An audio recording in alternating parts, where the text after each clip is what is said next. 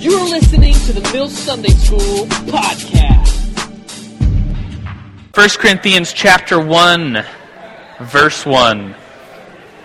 There's lots of seats up here in the front row with these cool people because they're cool. If you if you need a seat, lots of room up here, but you have to be cool like these people. All right, 1 Corinthians chapter 1, verse 1. Um, it's, it's a greeting. It's Paul, Paul says, Paul, called to be an apostle of Christ Jesus by the will of God, and our brother Sosthenes, who we think maybe uh, wrote, transcribed the letter, and Paul dictated it. And then it says, To the church in Corinth, to those sanctified in Christ Jesus, called to be holy, together with all those everywhere who are called on the name of the Lord Jesus Christ, their Lord and ours. And then he gives thanks for the Corinthian church. And then look at verse 10. So, right after greeting, he makes a greeting, says, uh, You guys are cool. Thank God for you. And in verse 10, he makes his first appeal. He's going to slam the Corinthian church later, but first he just starts off with an appeal. So listen to this appeal. Verse 10 of chapter 1, 1 Corinthians. I appeal to you, brothers, in the name of the Lord Jesus Christ, that all of you agree with one another, so that there may be no divisions among you, that you may be perfectly united in mind and thought.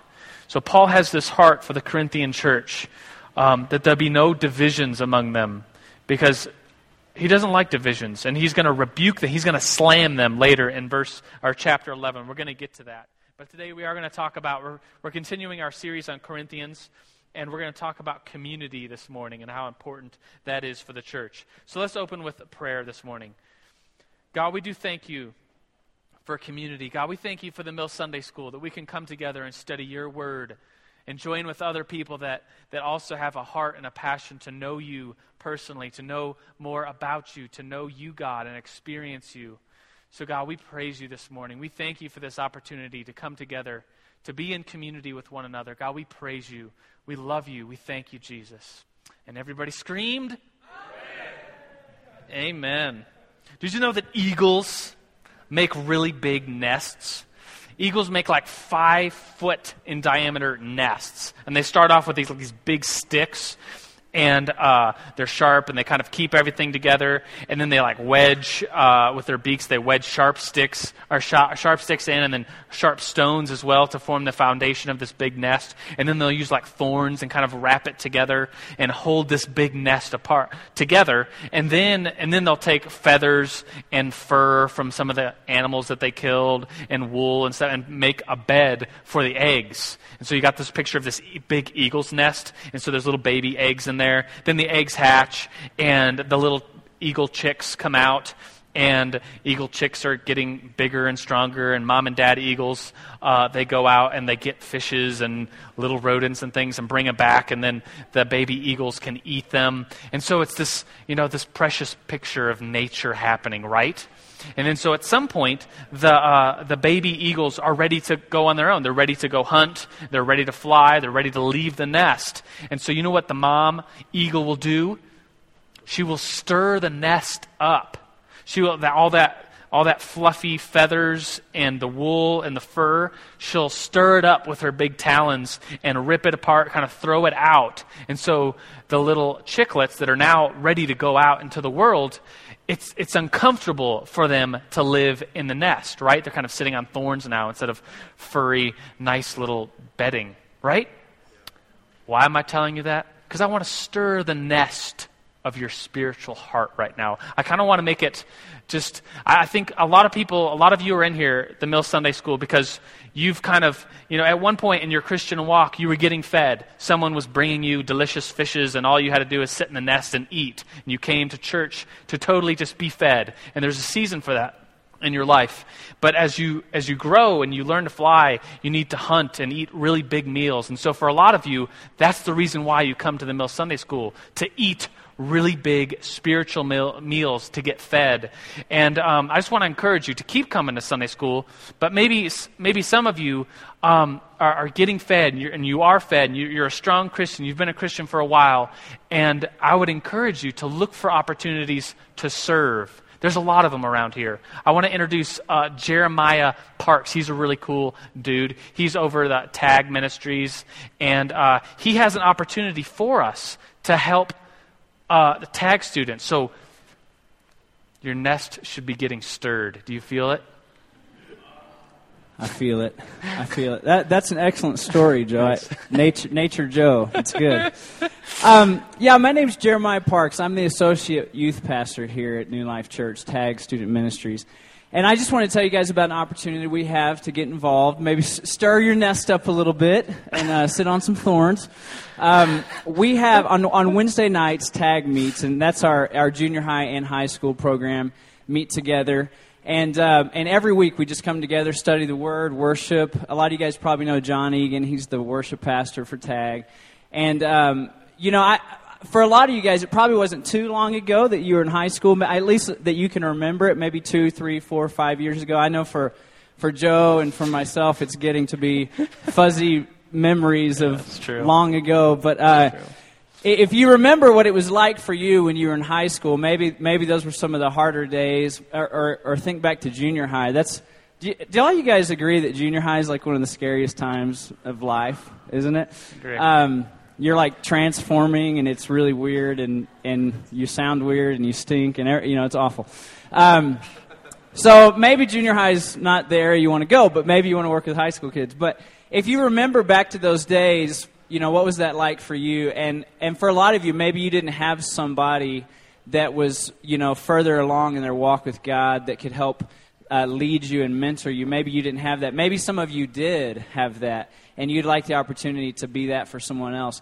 So that's what we we that's the opportunity for you guys to get involved. Um, we don't just want you to come to the meeting. That's one thing that you can do. But what, where we really focus with leadership is in actually mentoring and discipling high school kids. And so, if that's something that's, that would be of interest to you, I, I can give you all the details about it later. Um, actually, next Sunday, if you look, do y'all have do y'all have the Bulletin. handy little skillet? The skillet, yep. On the back of the skillet, there's an announcement about this. So if you want to take this home, stick it on your fridge or put it in your car, whatever, you'll see it. Pray about it this week. Say, God, is this something that you're leading me to?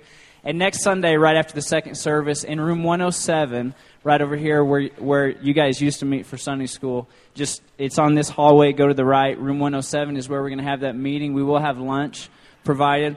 And I just want to tell you real quick, kind of a couple of things that we're heading into this year, this school year with TAG some things that God started doing in us over this last year and over this summer that we're continuing. One is um, the Lord's really put it on our heart to have a, a, prayer group on every campus in the city, every high school campus in the city. And so that's going to be student led, but we're really pushing for that. And how many of you guys were here for uh, the first desperation meeting? Did you hear Pete Greig speak? Did any of you guys hear that? It was amazing. Hey, Bill, how you doing, buddy? And um, and so he, he spoke about prayer and the power of that, and that really stirred us up and, the, and felt like the Lord was calling us to do that. So we're going to be starting prayer on every campus. And then also, a, a big thing that God's been doing in us is uh, really putting on our hearts to care for orphans in the world. And so uh, last year, TAG, in, in a matter of eight weeks, raised $67,000 without any fundraising, just giving offerings um, that they worked for on their own and they, they gave in these offerings $67,000 in eight weeks. That was matched by a businessman here in the church, and we built four orphan homes in Uganda and Kenya with that money. And so uh, at Desperation Conference, David Perkins kind of threw that out to Desperation, and we raised enough money to build three more orphanages through the two conferences. And so we're continuing on that. We have a vision to spread that to every youth group in the country and we have a goal to build 1,000 orphan homes um, in 1,000 days, and so that's starting here soon. And so um, that's that's what we're doing with Tag. That's the vision. That's where we're running. It's amazing to see how the care for orphans has has connected with our high school and junior high students. So if you want to be a part of something like that, come get involved with us. Uh, we really believe that mentoring it's it, that's really what where true discipleship happens. It, when, it's when you're sitting down with a leader, with some friends, and you're talking about the Lord. You're opening the Word, you're talking about life. And so if you want to be a part of that, come on next Sunday, right after second service, in room 107 over here in the World Prayer Center. Love to see you there. Thanks a lot. Thanks, Jeremiah.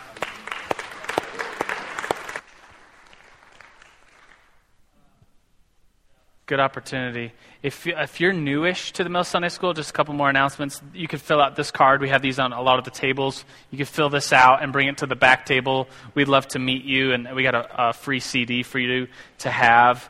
And uh, one more, the final announcement is that in September, the New Life Church services are, the time is changing. Did you guys hear about that? Did you know that? And so they're moving to later. And so, to the praise of our Lord in heaven, Sunday school will start a little later. Won't that be glorious? So the time that so not till September, but I just want to announce it because I'm excited about it. Is we'll start in sept- middle of September, September 13th, I believe, is when it changes. Uh, we'll start at 10 instead of 9:30, 9:45. And so just saying Sunday school starts at 10 is like, oh, I could do that. I could get up and be here by 10. 9:45, nah. 10, yeah. I mean, so it's going to be it's going to be huge. People will not have an excuse anymore. I mean, you all are here, but you know, those, uh, think about all the other people who are like, "Oh yeah, I'll be at Sunday school." They're not here. They're sleeping, guaranteed. Anyways, those are your announcements. If you're ready to study the Word of God, say, "I'm ready." All right, we're going to be continuing to look at the book of Corinthians. Last week we studied uh, uh, heresy and false teaching, and, and Paul's Paul writing to the Corinthians says, you know, makes some strong warnings against heresy and wrong teaching. We talked about hermeneutics. That's the study of the Bible, how we interpret the Bible, and how doing hermeneutics well, uh, because the Bible, remember the statement I, I said last time, the Bible's not written uh, to us, but it's written for us. Do you remember that statement? We talked about how, you know, the, this book, Corinthians, was written to churches meeting in the city of Corinth, not to New Life Church 2009. Wasn't written to us, but it sure is written for us. And so, to correctly interpret it, to stay away from heresy, we have to know who the author is and the audience. And we talked a little bit about that. It's called hermeneutics. And um, this time, I want to get to this idea that, that Paul has this heart for the church, for especially the church in Corinth, uh, because they had some divisions. And Paul hates divisions. I think God hates divisions. And, and I don't know that we would call it divisions today, but we might refer to it as cliques. Do you know what a clique is? Anybody seen the movie Mean Girls? They're like a ferocious group of little girls that are really mean and have a clique just for like social status and are really mean to all other girls that are not in their little clique. And so that's a really bad example of a clique. And I think sometimes churches can be accused of, oh, I went to, you know, so and so's church and I just felt like it was a bunch of cliques. And I think that is that could be, you know, a modern day interpretation of, you know, some divisions that, that the church may have, divisions within itself. And I think Paul is really uh, rebuking the Corinthians for something much worse than just cliques. But I think our cliques today can be something that um, are bad in churches. And so I just want to open up with this, uh, get your minds thinking a little bit, and, and ask you a discussion question, just briefly, um, to first of all kind of define clique, and then um, well, I'll, I'll, define it for you. It comes from the French word to latch, and so it's like people latched together.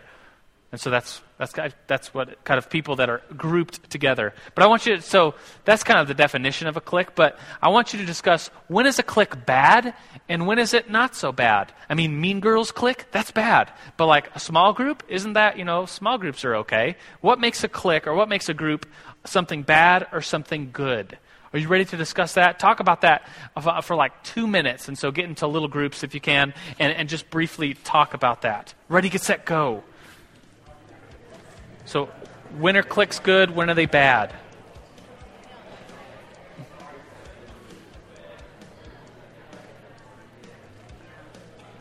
But don't be a clique. Don't let your group be a clique.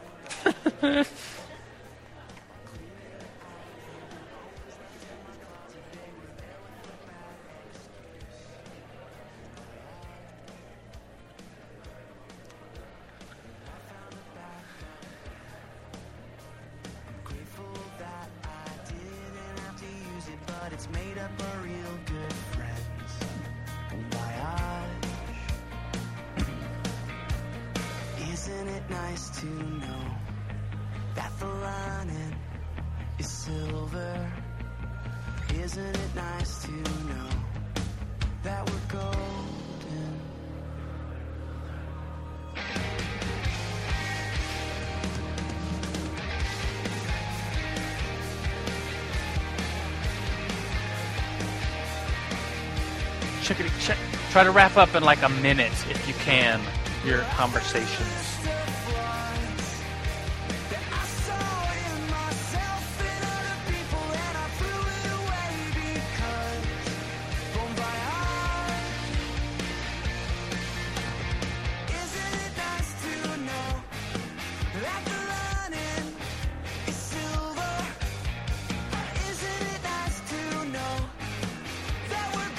All right, let's talk about it as as a big group.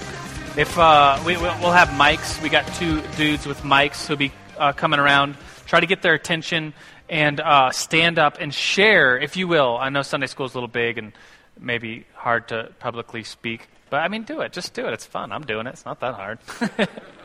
uh, but, but share with us. Maybe your group talked about something good. It kind of answering the question: What is when are cliques good? When are they bad? Anybody? Bueller. yes, sir. Right here. Get to him quickly, quickly. All right. Well, we just uh, came to the conclusion that when the clique is exclusive or Yeah. not receptive to including others, that's when it gets bad. So it, when it's in exclusive, inclusive. What's the word? Inclusive. When it's inclusive, it's good. inclusive. When It's, good. So you could include other people, Right. but it's exclusive, meaning like nobody else can hang out with us. We're too cool. Right. That's bad. Yep. Right. Did you, did you guys talk about that? That being a big point that um, your group is either closed or open. Does anybody else want to share? What makes a group open or closed? Like, how, I mean, obviously, if it's a club, it's closed, but ma- yeah, go ahead, sure. Um, we kind of talked about like the purpose of the group. Um, like if your purpose it's a positive purpose, you know, like for instance, like you talked about like small groups are there to build people up and help people through like hard times, you know, in life. Or like for instance, we also said like I know, I like to build stuff, like work with my hands. So like if maybe you had like a group of buddies like to go do like habitat on the weekend or something like that, Uh-huh. it's a positive group. However, we also talked about like mean girls and like how they're destructive. Like that would not be a good group. Yeah, yeah, that's good. So if your group is for, so maybe it is a is exclusive. So you're a club of guys that do something like fix things, but you're helping maybe uh, single moms in the community fix things. And is that a clique? Well, it's exclusive, but you're doing good things. And so, yeah, it's it's interesting. Anybody else want to share? I mean, that's the, we hit on the big idea, which is this inclusive, exclusive thing. And I think within the social scheme of individuals, I think it's natural a- at the mill or at Sunday school even to, to find people that uh, you're friends with and to hang out with those friends. It's easy, and you build good, strong relationships with those friends. But I think when you're mean about it, and you have a group of friends, and someone comes that doesn't have a group of friends, and you're mean to them, and you do not allow them to talk to you, or for like social mean girl middle school uh, stuff, um, that's bad. And so divisions in the church are something that Paul really talks against. And I would hate um, if the mill or if Sunday school was accused of being, oh, I can't get connected there because it's just a bunch of cliques. And I haven't heard that. I used to hear that, um, you know, in, in middle school, high school, uh, about referring to, you know, high, the, the school itself, that it's hard to meet people because of all the cliques. And tho- those are unhealthy. I think if a ministry or a church has these exclusive little groups that, that socially don't interact with other groups, that is what potentially what Paul's talking about when he says, don't divide yourself and exclude other people. And he gets into bigger ideas. He really rebukes the Corinthian church. We're going to look at chapter 11 in just a little bit. But I, I want to give you the background to Corinth and potentially the reason why there was such divisions. And so if you're taking notes, um, I'm going to explain the background of Corinthians. And hopefully this will, doing, uh, studying a book of the Bible in this way should, um, should make it so that, you know, you can never look at the book of Corinthians the same again. Because I'm going to I'm going to talk about what was going on in Corinth. And if you know that, then when you read the book of Corinthians, it'll, it'll change your interpretation to fit in line with what was actually going on at that church. And so it's very important. This what we're doing here is hermeneutics. So I don't want to overwhelm you with all these facts about the old city of Corinth, but I, hopefully it should encourage you. Hopefully you should get into the habit of, oh, I don't know what this passage means. Your mind should instantly just think, oh, I need to know what was happening at that time and why the author was writing to this audience in the social and cultural context of the time. And so if you're ready to study the book of Corinthians, nod your head. Let's look at. Um, I don't know why I do weird things like this. I'm sorry. Uh, the city of Corinth was in the. So I'm going to talk about a timeline really quick. Uh, 300 to 400 BC. So this is years before Paul came to the city of Corinth. This is in the golden age of the, the Greece when Aristotle and Plato and cool people were around Greece at that time. The city of Corinth is huge. We talked last time about how uh, Corinth was sitting east west, is like a narrow isthmus. And so east west were two ports. Uh, Corinth sat, it was a huge port city. And, and, so someone going from Athens to Rome could take six days off of their journey and just go to Corinth and maybe make, you know, like a, a, stop, unload all your stuff, and then someone else on the other side of the isthmus would go to Rome the rest of the way, and you'd split the, the fee or whatever. I don't know how exactly it worked, but it, it worked. It was a port city. And north south, if you wanted to go from North Greece to South Greece walking, you had to go through Corinth. It, there's only one way connecting North and South Greece, and it was Corinth. So Corinth is this massive, big port city, and in ancient Greece, 300 BC, 400 BC, it was this metropolis of a city. It was this great city. And then, uh, after the Greek Empire came what empire? Do you know? The Roman Empire. And the Roman Empire took over Greece. And they laid waste to the city of Corinth. They utterly destroyed it burnt it to the ground, and then, because it was such a, a, huge port city, they didn't want the Greeks rebelling, they made a law that said no one could live in Corinth. And so this is around uh, 146 BC. So 146 BC, the city was declared uh, you cannot live there. And so all the people that used to live in Corinth had to go outside the city parameters and kind of set up shop. It was, I mean, the city was just laid waste in 146 BC. This is still lots of years before Paul would come. And so for 100 years, get this. I mean, just picture the city. Hopefully, you're learning about, okay, why there could be divisions. We'll, get to that in a second.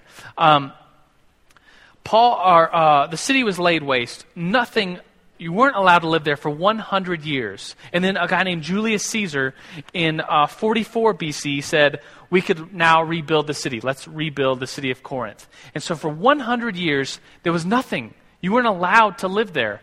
And so in 44 BC, Julius Caesar says, Let's rebuild. So the city's got to be rebuilt.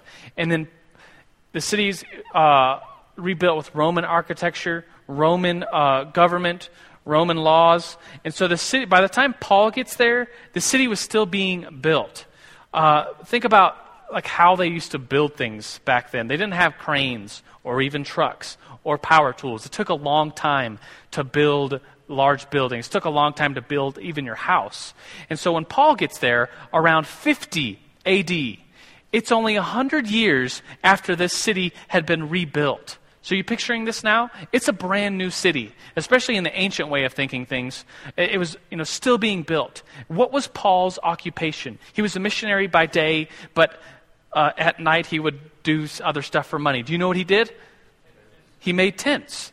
Can you see why Paul would spend a year and a half in Corinth making tents? Because people's houses were still being built. The city was still being built. People lived in, in tents while their house or while their, their other buildings were being built. And so Paul lives here in Corinth for about a year and a half, building tents, hanging out in this relatively new city. And people that lived in Corinth hadn't lived there that long. Like there weren't people that were like, "Oh, my family owns, you know, this estate and we've been there, you know, my grandfather's grandfather's grandfather, you know, built this estate and we now live there." No, the city of Corinth was was new. Everyone that was was in Corinth was uh, non-natives. There was like nobody with like those native bumper stickers anywhere in Corinth because everybody was nobody was a native. Everybody had just moved in. It's kind of like Colorado Springs. Like how many of you were actually born here? Well, that's not the point. There's like a whole bunch of people. It's like hardly anybody is the point. um, so there was no natives in Corinth. So this, this city where there's there's and like just like every city, there's really rich people and really poor people. But the really rich people in Corinth weren't really rich because their families had royalty and had always been in Corinth. People were rich in Corinth because they made themselves rich. And so there was, I imagine, a lot of despise of the rich people to the poor people. That, that you know, we made our money through trading and making, making wise decisions. And so, you poor people, we can despise you because we were once there. And all you need to do is work a little harder. And then you could be rich like us. And so, there was divisions in Corinth over how rich or poor you were. And, and like, I remember in uh, middle school, you know, to bring up middle school again, let's think about middle school. Brutal. Remember, you're like, my school was like first grade through sixth grade, and then seventh grade was like a, a middle school freshman. And those, that year was just brutal. And I remember being in eighth grade and how thinking, man, those seventh graders are so dumb. and I remember despising the seventh graders because I had just been there. And I remember uh, the first day of class as an eighth grader, our English teacher, uh, he kind of encouraged this and thought it was really funny. So, like, we were in English class, but the bell rang for the seventh graders to go to lunch because the cafeteria wasn't big enough. And so the teacher w- walked over to the door, opened the door, and all of us eighth graders just looked at the seventh graders walking by and made fun of them. and it was awesome. We were like, look, that one just tripped. Or like, look, look at that one. He, look how many books he has. Why does he have all those books? Seventh graders are so dumb. And we were just all sitting around and laughing and despising the seventh graders. And I imagine that, you know, because we had just been there and we're like, oh, we're not there anymore, so we could despise what we were. And so I imagine in Corinth, there was this, you know, we were once poor, but now we're rich. And so we can despise those that are now poor. And so keep that in mind. I'm going to talk. So, so this idea of rich and poor in Corinth. Keep that in mind. We're going to talk about something else right now, and then we're going to combine the two, and it should be glorious. So, Corinth, 1 Corinthians chapter 11. This is the rebuke that Paul gives. That's one of the strongest rebukes he gives in, in any, any of his letters.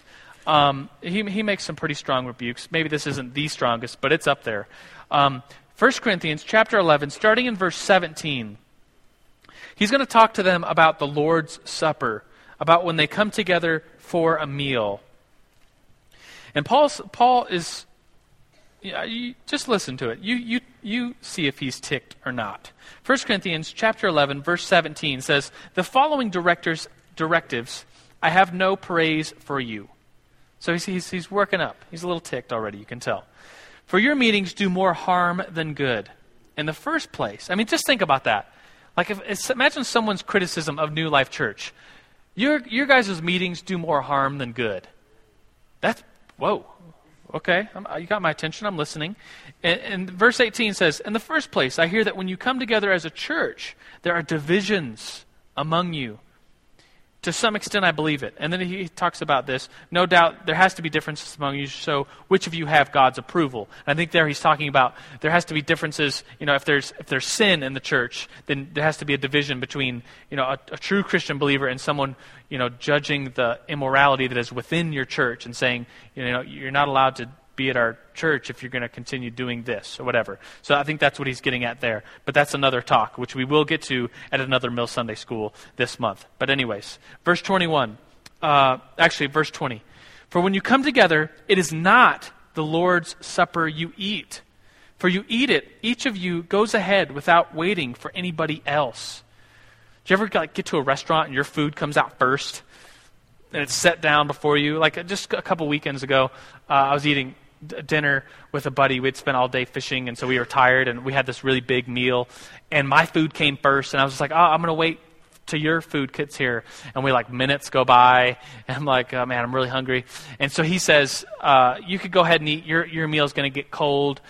And, and so I started eating, and like we were both hungry, and we'd been fishing all day. And so he was just like in a, like a glaze, like a stare, like a coma, just like watching every single bite go to my mouth and then like down and then every he was just it was so awkward uh, eating with him and i just felt so bad i'm like man I, I, should wait till your food comes he's like no no no no please go ahead and eat um, and, and I, I, was almost done by the time his food got there. And was, it just felt so awkward. And Paul is saying that as a whole church, that's what the church, that's what's normal. For when you come together, each of you goes ahead without waiting for anybody else. You should feel bad if you're eating and chowing down and someone else is hungry and they're not eating. Don't you feel bad if you do that? I did. I felt bad last week. I mean, his, his food was coming, and I f- still felt bad. Anyways, and then he, he, he hits the nail on the head. One of you remains hungry, another gets drunk. So this is church. This is church to them. Sounds like a killer church. A bunch of people are over here eating and getting drunk, and a bunch of people over here hungry. What a great gathering. Man, it sounds like a wonderful picnic, doesn't it? Uh, don't you have homes to eat and drink in? Or do you despise the church of God and humiliate those who still have nothing? What shall I say to you? Shall I praise you for this? Certainly not. And then he talks to them about what the Lord's Supper is going to be. And this passage is usually the one that's read whenever we do communion at New Life Church or uh, pretty much any church. It's usually this passage that's read because Paul reminds them here's the point of communion. He says this For I received from the Lord what I also passed on to you. The Lord Jesus, on the night he was betrayed, took bread, gave thanks, and he broke it and said, This is my body for, for, for you. Do this in remembrance of me. In the same way, after supper, he took the cup, saying, This is the cup of the new covenant in my blood. Do this whenever you drink of it in remembrance of me. For when you eat this bread and drink the cup, you proclaim the Lord's death until he comes. And then he uh, gives a warning, which many churches interpret differently. But it says this, verse 27 Therefore, whoever eats the bread or drinks the cup of the Lord in an unworthy manner will be guilty of sinning against the body and the blood of the Lord. A man ought to examine himself before he eats of the bread and drinks of the cup. For anyone who eats and drinks without recognizing the body of the Lord eats and drinks judgment upon himself. And to talk about those verses, that verse 27 says, Therefore, whoever eats the bread or drinks the cup of the Lord in an unworthy manner will be guilty of sinning against the body and blood of the Lord. And as a kid, I was raised Catholic, and I, uh, whatever I tell a Catholic story, I always preface it with I, ha- I know a lot of Catholics that are really strong believers, that are more of Christians than some people that I know that aren't Catholics that are new lifers. Anyways, um, so I love, I, I really have a, a, respect for the Catholic Church. I know some people are like, oh, the Catholic Church is horrible. I have a respect, I have a a sincere respect for the Catholic Church. But I would disagree with them on several points. They take that passage, whoever drink, drink, eats the bread or drinks the cup of the Lord in an unworthy manner will be sinning against the body and the blood of the Lord. And so the Catholic Church has all these rules and regulations about taking communion, about when they come together and take communion. Uh, here's their rules. Uh, you must be in a state of grace, whatever that means. Uh, you must have made a good confession since your last mortal sin. So if you murder someone Saturday night, can't take communion. Got to get a confession in first. Uh, you must believe in transubstantiation, which is important to the Catholic faith because they, they would say that when you take the, the wine and the bread, that that is literally Christ's body and blood. That's what that big word transubstantiation means. Uh, they, they, you know, we at New Life would say it's a symbol of, of Christ's death, but the Catholic Church would say, oh no, it's, it's literally Christ's body and blood. It's, a, it's an interesting belief.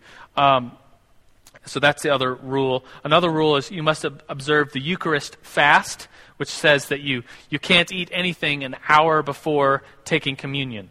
And so when I was a kid, uh, we, we ate breakfast earlier so that when we got to church, it'd still be an hour in between uh, taking communion. And so a lot of Catholics don't even have breakfast before Sunday so that they could have communion.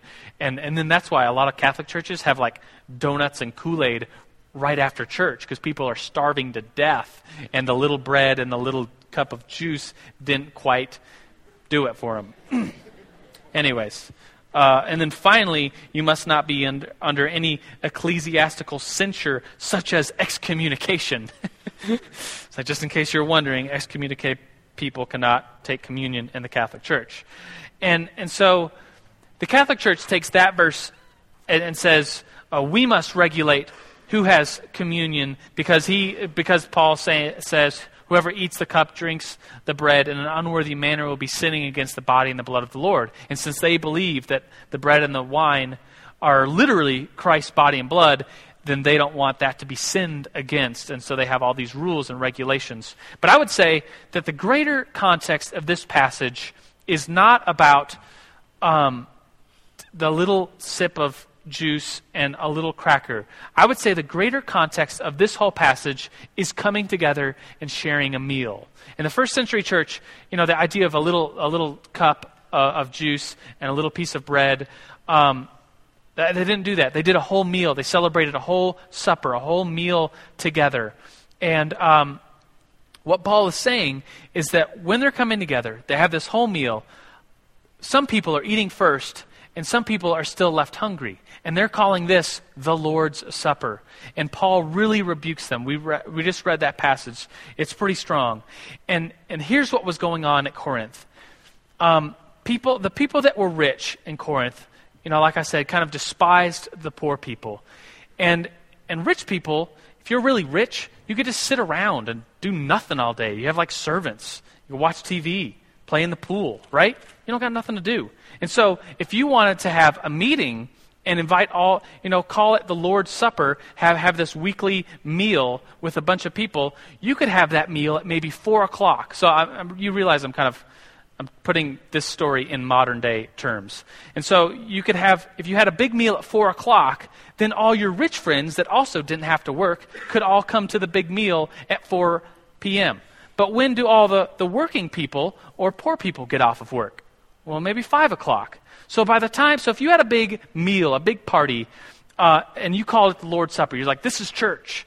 And you did it at 4 o'clock, had this big meal, but then the poorer people that had to work till 5 couldn't get there until after, you know, they drove home, took a shower, and then went to church. What kind of food would there be left? Nothing. Left, there'd be nothing or leftovers, or like, man, it looks like you guys had a fun party here. I'm still kind of hungry.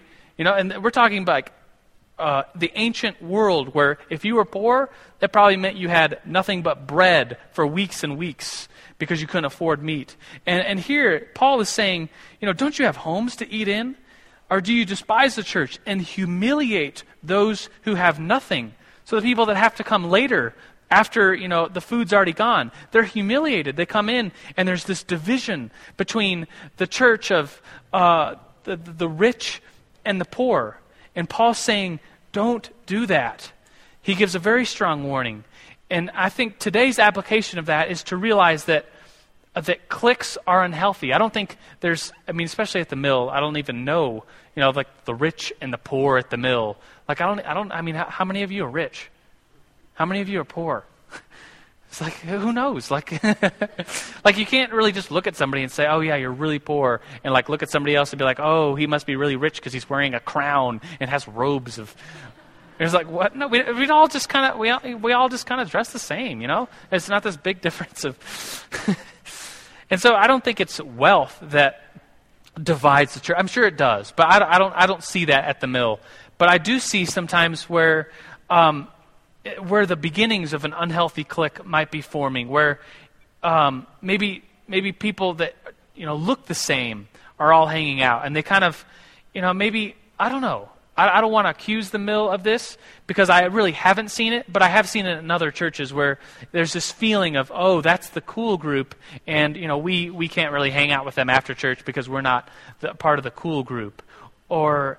I just think that's unhealthy. I think Eh, to, to say it another way, to say the reverse of it, when the church is welcoming, when the church is welcoming to new people, it is, it is, it is a miracle. It's beautiful that, that we as the church will just welcome in strangers, that we will take care of those that need to be taken care of.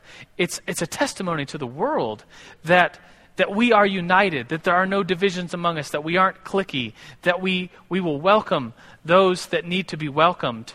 And um, I, I just want to kind of end with a story of my own uh, life, I guess, and I, going back to middle school once again. Oh, a little pause for middle school. Hmm, that was brutal. Anybody else not like middle school?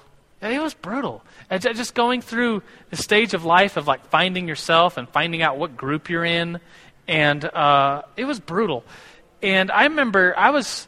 Some of you may see me as like this very outgoing, really fun uh, person, but in middle school, and I think God is really, you know, I think it was a lot to do with confidence. I believe God Himself, when I became a Christian, God instilled me who I was in Him and gave me a lot of confidence. And so I changed a lot in high school when I became a Christian.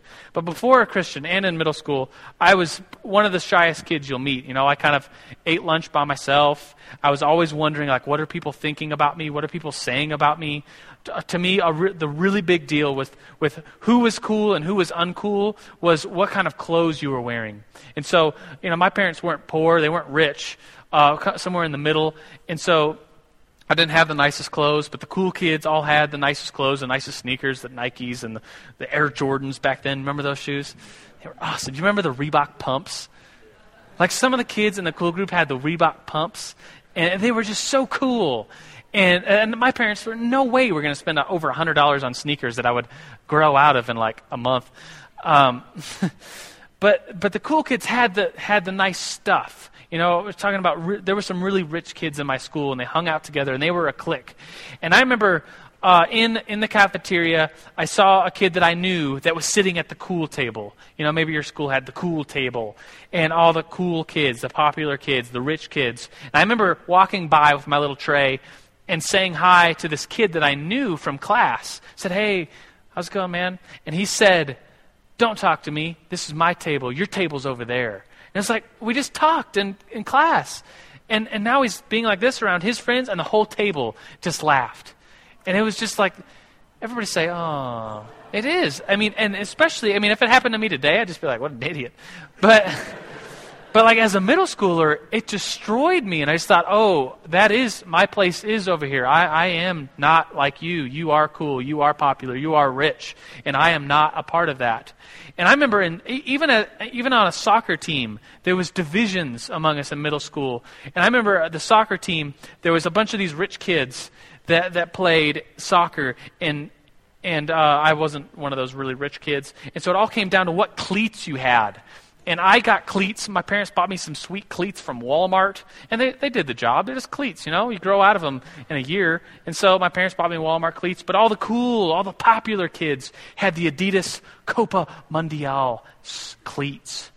And they're sweet. You know what soccer? You know those soccer cleats? Everybody, they're awesome. They're like kangaroo leather, really soft. And why you would buy your middle school kid like a hundred and fifty dollar cleat? I don't know. But parents did it for their kids. And I remember going to the back of the bus and, and just after a game, uh, because our game was uh, an away game, we took the bus and going to the back of the bus uh, for a game and, and sitting down, and the kids in the back said, Joe, the back is reserved for the Copa Club, like the Adidas Copa Shoes Club. You can't sit back here. You have to go to the front of the bus. And I just remember, okay, going to the front of the bus. Like how like how unworthy I was, like how this distinction over you know how much money my parents made was such a line in, in my life, and it, it, was who I was, and I had to go sit in the front of the bus with the, the other Walmart cleat kids, and I, I mean, I mean, I laugh about it now, and I just think, oh, that's dumb. But like as a kid, like it was, it just, it just defined who I was. That I could not be part of the cool group. That they were a clique and they were mean, but I wanted to be part of them and I respected them, but it was it was just bad. But I, here, here's why I tell that story to get to the first time I ever went to a Christian youth group. I walked into this Christian youth group. It was a high school youth group. I was in 10th grade. It was called Destiny, which is a pretty sweet name for a youth group, I thought. Um, and, and, I go in, and there's the greeters at the door, and they're like, hey, and I knew one of them. They're like, hey, Joe, it's so good to see you. Welcome to Destiny. And I was like, okay. like they were just so happy about it. And I thought, well, they're just being really happy. They're just being really nice. They're just welcoming me into their club, you know, because they have to. It's their job as a greeter. So I sat down, and then uh, the youth pastor was like, "Meet somebody new around you. Is anybody new?" And I was kind of like, "I guess I'm new," and, and say, "Oh, everybody meet some new people." And people came up to me and met me, and were like, "Hey, we're so glad that you're here." And I was like, really like you don't even know why are you being so nice to me like in my head like coming from this like self very low self-esteem kind of low self-worth i was like why why are you joking me it was back when the like the not jokes were popular and so I, in, in some ways i was waiting for like we're so glad that you're here not and like i was like in my i didn't say that i just but i was waiting for it i just, there was I mean, I was blown away. Was anybody else blown away the first time they went into a church with how nice people were? Like, I almost thought, like, are you being fake? Are you just doing this because it's your job? Why are you being so nice to me? Why are you welcoming me into your group? I, I didn't get it. I was waiting for the not. I was waiting for the for somebody to say, "Yeah, just kidding." uh, I, I, was seriously waiting for that. I could not believe why everyone was being so nice to me. And the youth pastor talked that night. And he announced that there were going to be there's going to be a winter retreat. And then right after the group ended, people came up to me. Um, and said, Joe, you should come to the winter retreat. And I was like, really? Like, you really want me to go? I, I couldn't understand why they were being so nice, why they were wanted me to go to their winter retreat. But sure enough, I, I, I was convinced by it. They're like, they want me to go to their winter retreat. And so I went to the winter retreat. That's where I gave my life to the Lord. And I just think it, my testimony has a lot to do with how nice, how welcoming the church that I first went to was, how important that is, that, that there's a community that, that holds us together. And I just think, you know, how important that is, that the mill, you know, the mill in this you know, it seems like there's themes that come around New Life Church. I think last year, even on Brady's Heart and in Big Church and at the Mill, the Mill Fall Retreat last year was called Pause. And there was this theme last year of of Sabbath, of resting, of learning God's timing, not always rushing around, but learning the timing of God and resting in God's presence. And I think God's doing something new this year as I think about themes, you know, of uh, of, maybe I'm reading into it too much. I don't know. But I think uh, after this uh, series, Brady's and Big Church, Brady's speaking on Proverbs. After Proverbs, he's doing a series on the tribe of church, and I think he's actually considering writing a book about how you know the tribe of church, this community of church, is so important. And then this year at the Mill Fall Retreat, the theme is belong, and we're going to talk about the community of the church. And so I think it's something that's that God is is kind of saying it's this theme, and I, I don't want to over spiritualize it, but it's, it's this definite theme that's going on at New Life Church right now where I, I, th- I, could, I could say I think God is showing us something about community and, and just realizing how important it is to do it well, to be friendly, to, to, that the word fellowship is an important word for Christians. It's, it's a word that you know, is welcoming. We take care of each other, we know each other, we're we're friends. And so, as we close today, I just want to close us in prayer and pray over us that, that new people coming in, and maybe you're new sitting in here, um, that it would be a welcoming place, that, that New Life, that the Mill Sunday School, the Mill on Friday nights would have this have this feeling of like as, as a high school student when i first came to a church of almost like overwhelming people with how nice we are how welcoming we are because it's a gift of god. It's i think it's a miracle that we could show the world how united we are. So let's pray. God we do thank you this morning for for community. God i pray against divisions. I, I pray against anything that divides us as as christians divides us as christians that unhealthily clicks us together and makes us exclusive. God, I pray for unity. I pray for unity all over New Life Church. Pray for it in the Mill and the Mill Sunday School. God, that you'll use this group of people to be your light in the world, to be your community, to show the world how much we love each other, how we are united in faith, how we all have one heart and one mind for you, Jesus, that we may be united, God, as, as you are united within the Trinity that we could have fellowship and community with one another that's rich and deep and, and life forming. So, God, I pray for the richness of relationships in this room to increase, the, the healthiness of, of groups of people to increase. And God, we, we do. We pray this in your name, Jesus, knowing how much you love a united church. So we love you and praise you this morning. And everybody said, Amen. Well, in light of that, meet some new people you don't know, invite them to Big Church, and have a great day. Peace out.